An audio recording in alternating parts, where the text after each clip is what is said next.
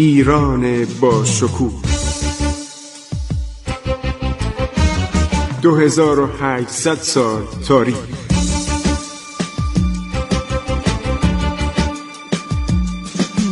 عبور از تاریخ.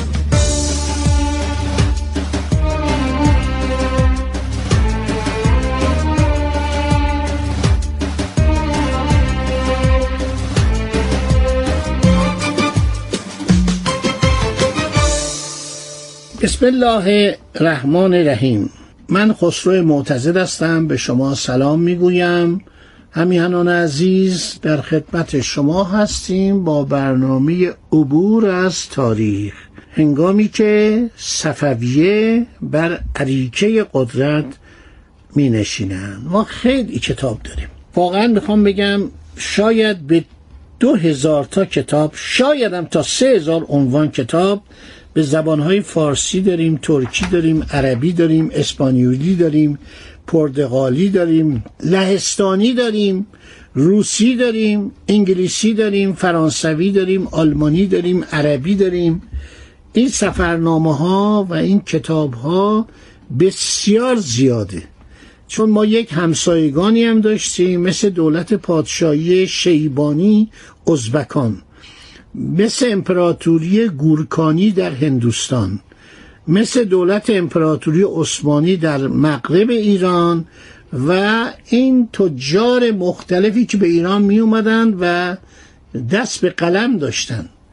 و من در برنامه های گذشته صحبت از ونیزی ها کردم که واقعا ابتدای دولت صفوی رو ما بیشتر از طریق سیاهان و تجار ونیزی می‌تونیم بشناسیم. شش سفرنامه در آن دوران و دوران قبل از اون نوشته شده که فوقالعاده است و اطلاعات زیادی عرض شود که در اختیار ما می‌گذاره. ایران علاوه بر دولت همسایه امپراتوری عثمانی که خودشو خادم حرمین شریفین می‌دانست و می‌گفت تمام میراث عباسیان باید به من برگرده چون مکه و مدینه رو اینا گرفته بودن. دولت گورکانی یعنی دولت تیموری در مشرق ایران بود هندوستان. و نویسندگان و مورخان زیادی در اونجا بودن. مثلا ما کتابی داریم به نام اکبرنامه. سرگذشت اکبر پادشاه هندوستان. خیلی مفصله. همینطور کتابایی داریم که انگلیسی ها نوشتن. اولین سفرای تجاری کمپانی هند شرقی انگلیس که اینها به شرق اومدن. اول هندوستان بعدم ایران. کتاب های زیادی هست. یک سری انتشارات تو لندن من دیدم.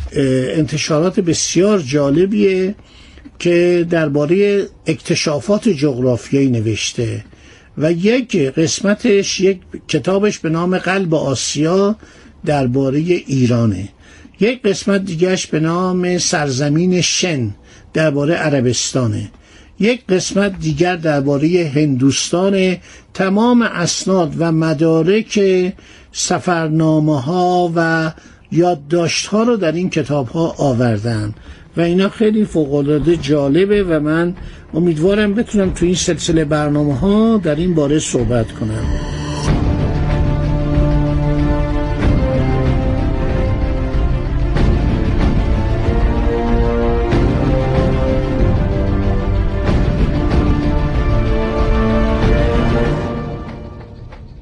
دولت ایران دو دشمن عمده داشت یکی شیبانی در مشرق یکی عثمانی در مغرب. بعد قزاقان مهاجم که از رودخانه های دون و ولگا می اومدن به دریای خزر اینا ظاهرا تابع روس بودن. بعد هم دولت روسیه توانست اینا رو منکوب کنه.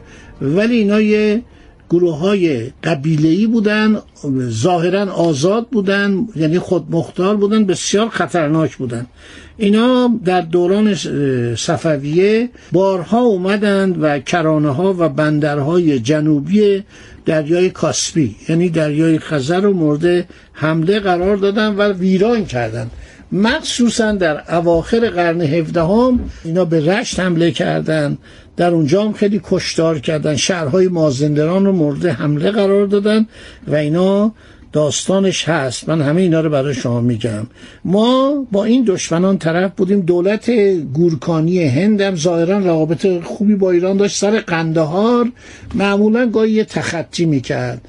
همایون پادشاه هندوستان به ایران پناهنده میشه در زمان شاه تماس. من یه کتابی از اینجا به نام اکبرنامه. بسیار کتاب خوبیه.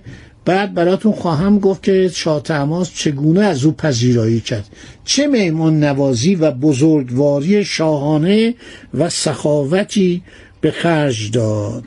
از مشخصه های دولت صفوی دوستان عزیز اینه که این دولت در برابر یکی از بزرگترین امپراتوری های جهان در قرن شانزدهم هفدهم عرض شود که و اوایل قرن هجدهم مقاومت می‌کنه.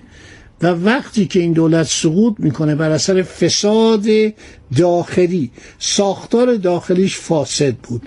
یعنی این دولت بر اثر پول زیاد. بر اثر خوشبختی زیاد بر اثر رفاه زیاد مردمانش و متاسفانه اشاعه مواد مخدر در ایران که نمی‌دونم چه دستی بوده که همه ایرانی ها رو سعی می‌کرد به طرف بیش از اندازه رفاه و خوشگذرانی بکشاند این دولت فاسد میشه.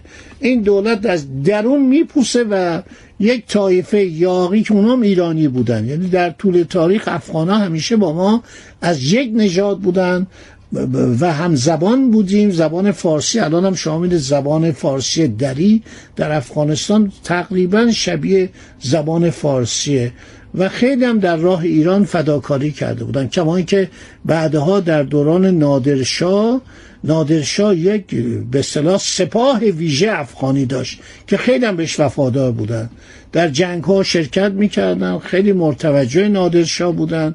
فرماندهان بد دوران صفوی و گزینش های بعد مثلا می اومدن یه آدم دائم الخم رو میفرستادن افغانستان و این آدم با اینا سختگیری می‌کرد و اینا رو کم کم ناراضی کرد. فساد و رشوهگیری و باجگیری اینا همه یه مقدار مشکلات خودمونم بوده. مثل مثلا هخامنشیان.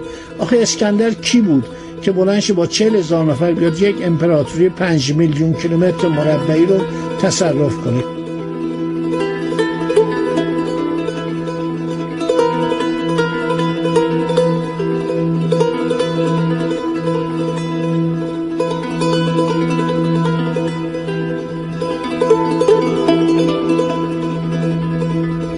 خب دوستان تا آغاز دولت صفویه رو داشته باشید من می‌خوام به کتاب زبدت التواریخ مراجعه کنم. اینو محمد محسن مصطفی نوشته. اینم از مصطفیان برجسته دربار صفوی بوده. انشالله در برنامه بعد درباره این شخصم صحبت می‌کنیم. من منابع زیادی جلوی من هستش. برای اینکه بخوام تمام صحبتام مستند باشه. من تا اینا رو مثل اینکه یک کتاب دارم تعلیف می‌کنم.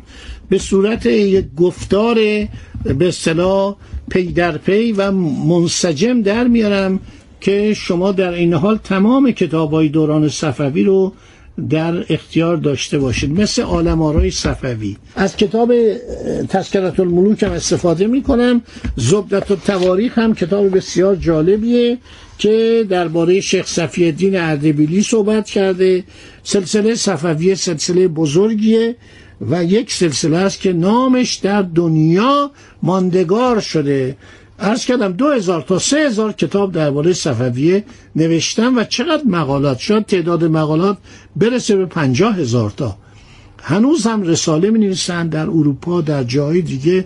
کتاب های خیلی عالی می نویسن حالا انقراض سلسله صفویه هم که شاهکاری است از لارنس لاکهارت در دوران قبل از جنگ جهانی دوم نوشته شد. و فوق‌العاده بود و مقدمه کتاب های دیگه آقای لارنس لاکهارت شد. آقای مینورسکی رو از یاد نبریم. بسیاری از دانشمندان هنوز هم درباره صفویه دارن کار و تحقیق می‌کنن. خب دوستان این یک رب ساعت ما تمام شد. انشالله در برنامه بعد باقی ماجراها رو برای شما عزیزان خواهم گفت. خدا نگهدار روز خوبی داشته باشید. عبور از تاریخ.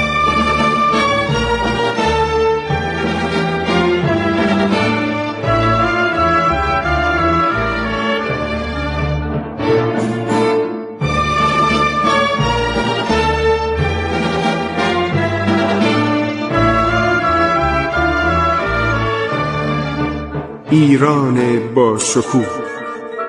2800 سال تاریخ. سرگذشت ایران ما به روایت خسرو معتزد.